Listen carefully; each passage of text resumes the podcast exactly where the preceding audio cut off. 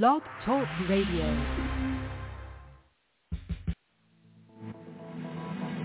Welcome to the Neil Garfield Show, a presentation sponsored by the Living Lies blog, GTC Honors, LendingLies.com, and the Garfield Firm, servicing all 50 states and 24 countries with news and analysis about the largest economic crime in human history.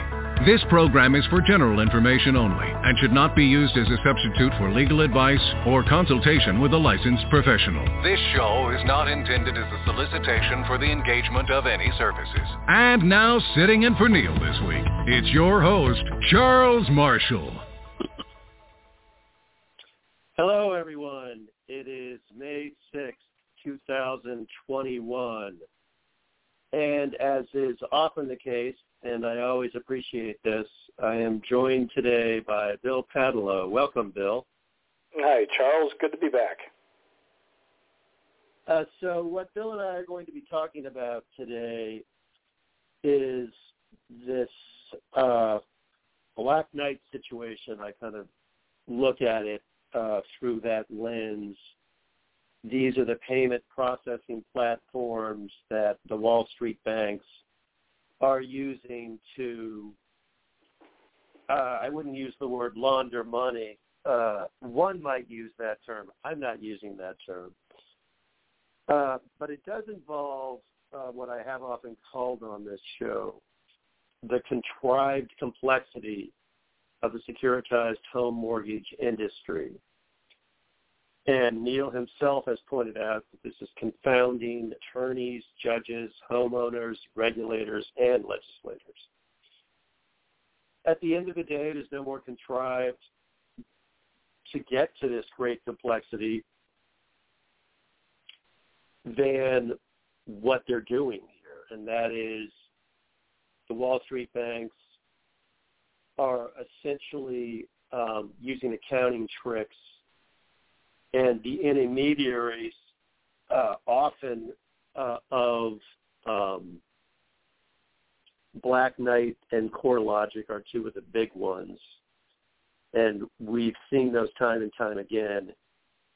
And essentially, a lot of this through Chase, for example, goes through IBM lender processing services.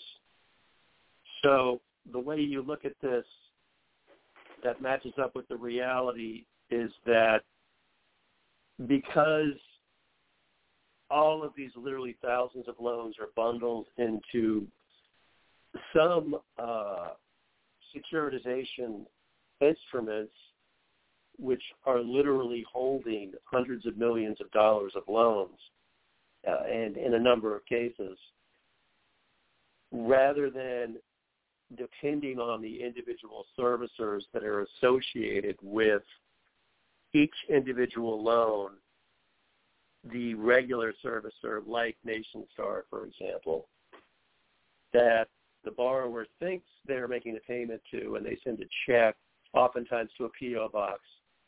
And typically it will be in the name of the servicer. In reality, it's going into uh, a kind of uh, lockbox scenario controlled by these big payment processing uh, centers, you might even call them. There are corporate, they are corporate entities, and two of the big ones are uh, Black Knight and CoreLogic.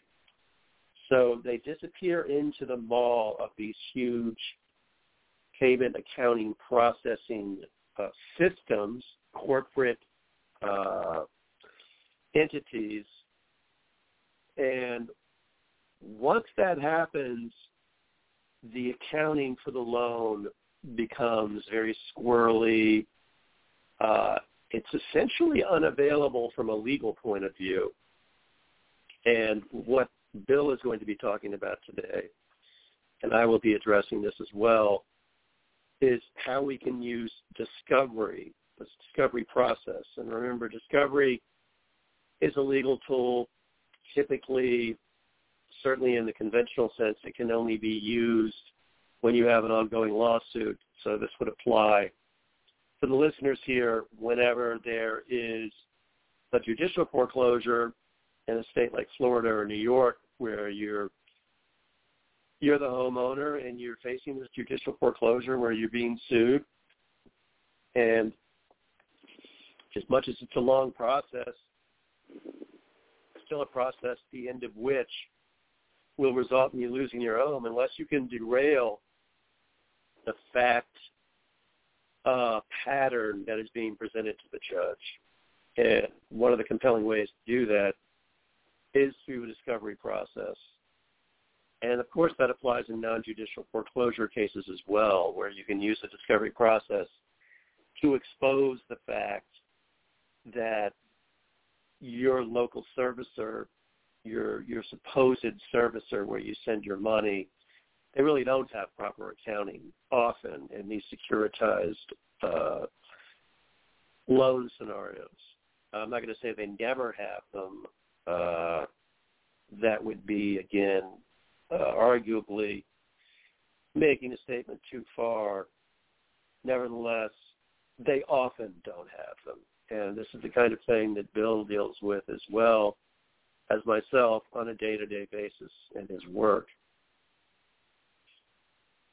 So this does explain uh, why servicers so often during litigation they can't provide cohesive or credible payment histories. They can't show they have real employees responsible for the chain of custody within the servicer of payments.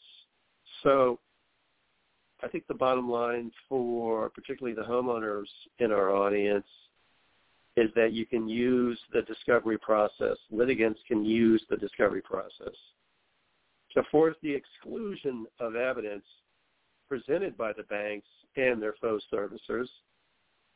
And the reason you can do this is that least you will be taking away, when this is done right, the business records exception. That's a big deal. The business records exception to the hearsay rule is used by the institutional lenders and servicers in these cases, and it's used all the time to get around the fact they don't have a proper paper trail, they don't have proper documentation, they can't really show that they have uh, an actual uh, proper loan-directed document that proves they have the right to collect on the loan.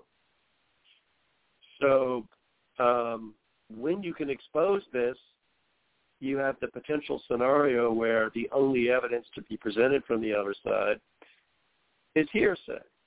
And when you have that, if you have a proper judge, which for something like hearsay, you will have a proper judge typically. I mean, hearsay is it is or it is not. Uh, we could do, you know, multiple shows just on hearsay and the rule itself alone. We've talked about this important legal principle on this show hundreds of times. And what it comes down to for, for purposes of today's show is that yes, there are dozens of exceptions to the hearsay rule. That is why a lot of evidence gets introduced because it meets one of the exceptions. And the biggest exception used by the institutional lenders and servicers to get their faux evidence about having the right to foreclose, the way they do that typically is they use the business records exception. Uh, so, Bill, why don't you just jump in and uh, you know tell the audience your experience? I know, I know you uh, you've had a lot of cases where you've seen this. Uh, and I also realize you're not necessarily in a in a position to talk about details on certain cases, but why don't you just let the uh, the audience uh, be the beneficiary of your your deep well of knowledge in this area? All right, be glad to. Thank you. Um, well, it, again, it's good discovery that uh, allows us to uh, chip away at this scheme for years and years, and uh, and it's becoming more clear and evident uh, based on uh, actual testimony now coming out in a couple of recent depositions of some of the larger um, so-called servicers. And I'm going to say, I'm going to call it what these servicers really are, is they are false fronts. All right? They are basically um, providing witnesses to come in with uh, screenshots or payment history information, whatever the data is that they're presenting and testifying to, as though that data is uh, their own business record. And of course, they're getting away with the business record exception. The reality of it is, and the little quick twist to the scheme here is that virtually, uh, and the testimony is, is that virtually all servicers, um, I can not going to say 100%, but the vast majority uh, of all the major players that you know I come into contact with, you know, and I can list them all out, but they use what's called the MSP servicing platform. And and the trick is is that it, it seems or it would appear on the surface that that system is a licensed software program, right? That that it allows the individual servicers to use that software program to enter data and to conduct their servicing business practices. But that's not that, that's not at all what it is. What the MSP system is, it's it's a proprietary program. It's a data collection uh, repository essentially uh, that's owned by LPS Black Knight. And Black Knight boasts um, on its website that it has access to 99.9% of all U.S. homeowners' uh, loan data from the point of origination all the way to the point of uh, default uh, servicing, so on and so forth, through the whole entire life cycle. But what, what the servicer, so to speak, what these false front entities are doing, and many of them are set up by the, uh, or owned by the hedge funds or whomever, is that they set up an interface um, in their computer system to basically communicate with the MSP system so that all the information and data that they're gathering is coming from this third-party uh, source. It's not their own business records, okay? Um, it's they're outsourcing it. Every single thing that pretty much goes on in the so-called servicing of the loan when they come in and testify is an outsourced uh, activity, and they're simply gathering that data and communicating with MSP where all the data goes into the central repository, and then they interface their own uh, software to communicate and extract that information from MSP and basically convert it uh, not necessarily change it, but convert it into their own stylistic or whatever you want to call it uh, type look, so that when they present it into court, they say this is uh, you know uh, data that was entered into the reg- uh, as a part of our regular course of our business practice, or SPS as SPS's, Nationstars, whomever. This is uh, one of our uh, business records, okay? But it's really not. That's not where it's coming from. And this is the big reason why, when you really drill down, and we just had a fantastic uh, uh, deposition uh, that exposed where the, the SPS uh, witness just really went into great detail um, as to the fact that um, all the data that uh, SPS relies upon and all the data that they, they get, they have to outsource it from MSP. And of course, MSP uh, where do they get their data? Who enters the data for MSP and Black Knight? Well, that's just purchased and bought and collected over the years from all kinds of numerous unknown sources. So you get all these layers and layers and layers of, uh, you know, hearsay defenses to say, listen, um, not only is it coming from third parties and there's no one who can attest or speak to who put that information in the system. So uh, I'm sure, Charles, you've seen this a million times. When all the servicing tricks that they transfer and bounce the servicing around, uh, the servicers will say, well, on our boarding process, uh, we took this loan and we verified from the prior servicer that this is all accurate, yada, yada. Well, that's uh, that's not the case because the prior servicers and the prior servicer before that, they're all using MSP. Right, so they're all going to this data. Now, uh, what's what's real interesting is that back in late 19, not too long ago, uh, Black Knight was actually sued by PennyMac Loan Services. It was, it's a pretty big antitrust suit that I think is still, I know it's, it went into mediation uh, last summer, so I'm not sure what the outcome. I didn't check the docket, but anyway, it's an interesting case where it was filed in uh, California, uh, in the uh, Central District. PennyMac goes into really interesting details about Black Knight's monopoly on the market and the data. And they basically accuse Black Knight's uh, systems of being very uh, primitive, um, not being very reliable, and yet uh, they basically strong arm uh, the vast majority of all services out there to uh, to utilize their their product and their system and their data. Okay, so it's kind of an interesting read to to look into um, what one servicer is accusing Black Knight of, of doing. It's uh, it's kind of interesting there. But um, going into the lockbox you, you mentioned, all right. So when you're yeah. going after in discovery and you're always saying, show me the payment history, for example, on this loan. Uh, one of the great parts of the testimony that we uh, have in this deposition is that the witness goes into good, great detail to talk about the lockbox payment processing and how that works. And essentially, the payments, when they hit that PO box, they they bounce and ricochet off into uh, third parties that are hidden and undisclosed who process those payments into bank accounts, and data is then uh, regurgitated from that transaction and sent into the MSP system, so it's Black Knight system, of which uh, it's then um, uh, processed and put into its proper categories or whatever, whereby then SPS, for example, the servicer would go in and then try to access that payment information as though it's their own record, like we process the payment and here it is. But really, at the end of the day, uh, and what a Nationstar witness just recently said in a deposition is, look, all we really, all you should care about, homeowner, is uh, don't worry about our ability to corroborate or verify any of this. You just need to make your payments according to the amortization schedule.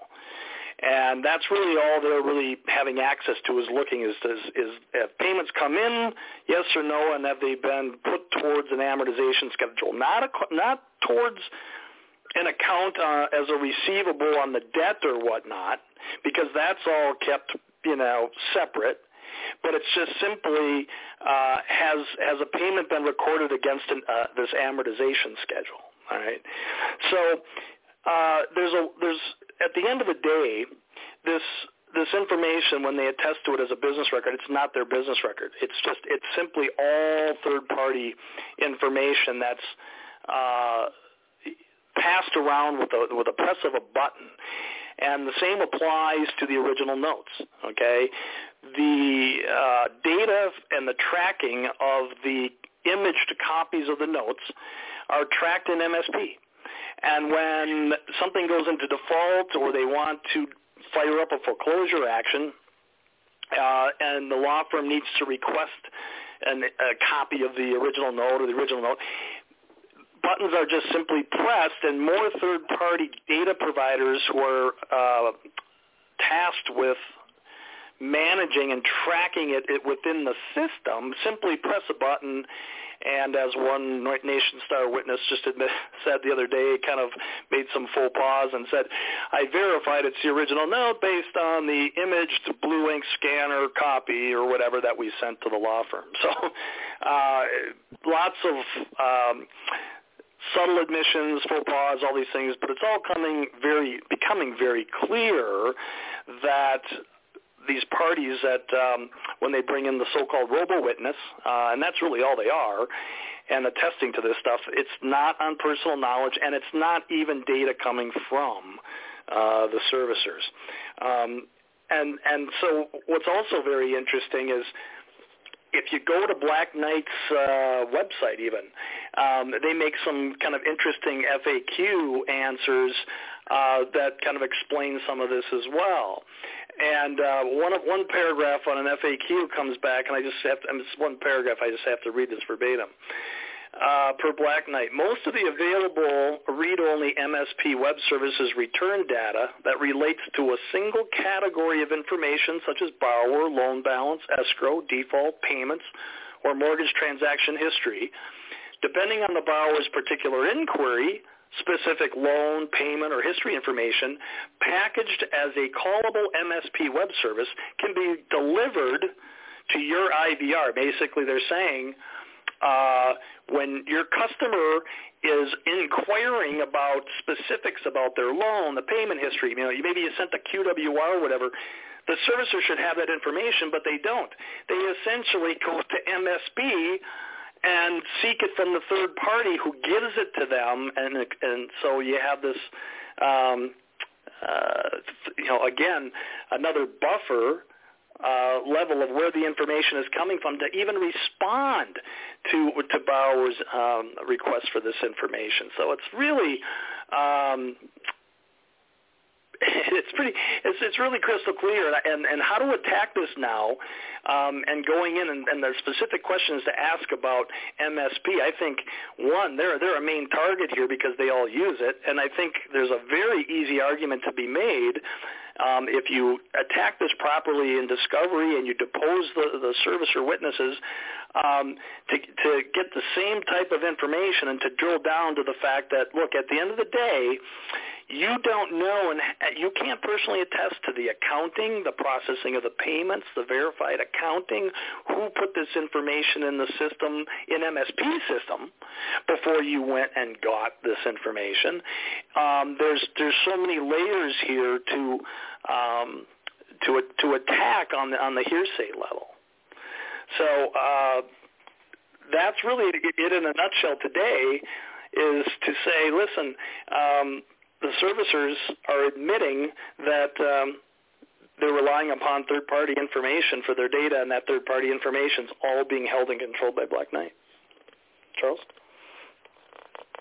Um, I think that's a really good synopsis of the whole, you know, kind of scenario situation here. And uh, in terms of the discovery process, you know, where this will typically go is that you'll be promulgating discovery, whether it's a judicial or a non-judicial foreclosure lawsuit. Uh, ideally, sooner rather than later, though sometimes it'll be later. You know, there's the, when it comes to litigation strategy, there are a number of kind of chicken and egg scenarios that you have to navigate one of them is the timing of discovery in a non-judicial foreclosure lawsuit, let's say in California, but really any non-judicial foreclosure state, what you're dealing with there is a demurrer on the other side. Now, some states will call that a motion to dismiss. Federal court always calls it a motion to dismiss. The the the upshot is that that motion, whether it's called demurrer as here in California or a motion to dismiss, that's a motion saying you have no legal case, you can't go forward even if your facts line up, even if we accept your facts as true. So it can preserve resources and it can keep your powder dry, to use that analogy, uh, so that you can fight the uh, long battles to come if you do get past the motion to dismiss. Now, you know, if you were to do a discovery earlier to try to expose, you know, what we're generally talking about right now, which is that Black Knight is in control of this whole process through the NPS servicing platform and all the accounting, all the money movement, it's all through them. And that's why these servicers you know, whether they're more local, and typically they are, typically they're national. Still, they're obviously local to each individual borrower, uh, wherever they're located, out of state or otherwise, and that's where the borrower is sending their payments. So it's really striking how the payment history of an individual loan in these securitized trusts I mean, there are often thousands of other loans. It's not at all uh, misplaced to speculate that you could simply have the wrong accounting history. I mean, as you, Bill, were saying, essentially these are associated with an amortization schedule. You know, that in and of itself certainly uh, in a perfect world, it would be the amortization schedule that's directly tied to your loan. But what if it isn't? And what if your what if your payments aren't being credited properly? And what if some of your payments are going into a suspense account for some reason that you may or may not be familiar with, or you may or may not have heard about as you, the borrower, with a specific debt and a specific loan. And well, yeah, I mean, uh, Charles, if you read that uh, deposition transcript that I sent over uh, prior to the show today, there's a lot of discussion yeah, about. Yeah, yeah, and she and, and the witness can't can't explain um, a lot of those accounting issues and those discrepancies in the payments, and then and one of the key ones is the question was asked about a prior servicer being option one mortgage back in you know the late 2000s, and uh, for a period of time, and she couldn't ex- she couldn't answer um, about any of those records uh, or their practices or how they were stored or any of the payment history going through option one. Uh, so um, when you really know how where to go and dig and how to ask the right questions, um, and I think the, the attorney did a wonderful job in the deposition of drilling down on some of these issues. I think you're you're really going to find out crystal clear that um, these these witnesses have no knowledge of anything, and and they can't explain where the information came from other than they retrieved it from MSP, but uh, but from there, no one knows who put it into MSP. And I think one way to look at it is it's almost possibly uh, not necessarily a miracle, but it's it's it's not at all a given that your actual payments are being properly accounted for. Exactly. Because the system clearly is is so gauzy and and so uh, so much just a, a, an amalgamation of all these thousands of loans, tens of thousands and, and beyond when you add it all up. Easy to see how a mistake can be made in, in the accounting. Uh, that's all the time we have for today, Bill. We will certainly be addressing this uh, topic in the future. And uh, meanwhile, Neil will be back, of course, next week, and uh, Bill and I will be back as well. So Thanks, Charles. Bill. You too. Bye-bye. The opinions expressed on The Neil Garfield Show are those of its hosts and should not be ascribed to any other persons or entities. For more information about Neil, the blog, or upcoming seminars, please visit livinglies.me. Give us a call at 954-451-1230 or send an email to neilfgarfield at hotmail.com. Thank you for listening to The Neil Garfield Show. If the information has helped you, consider making a donation by visiting livinglies.me.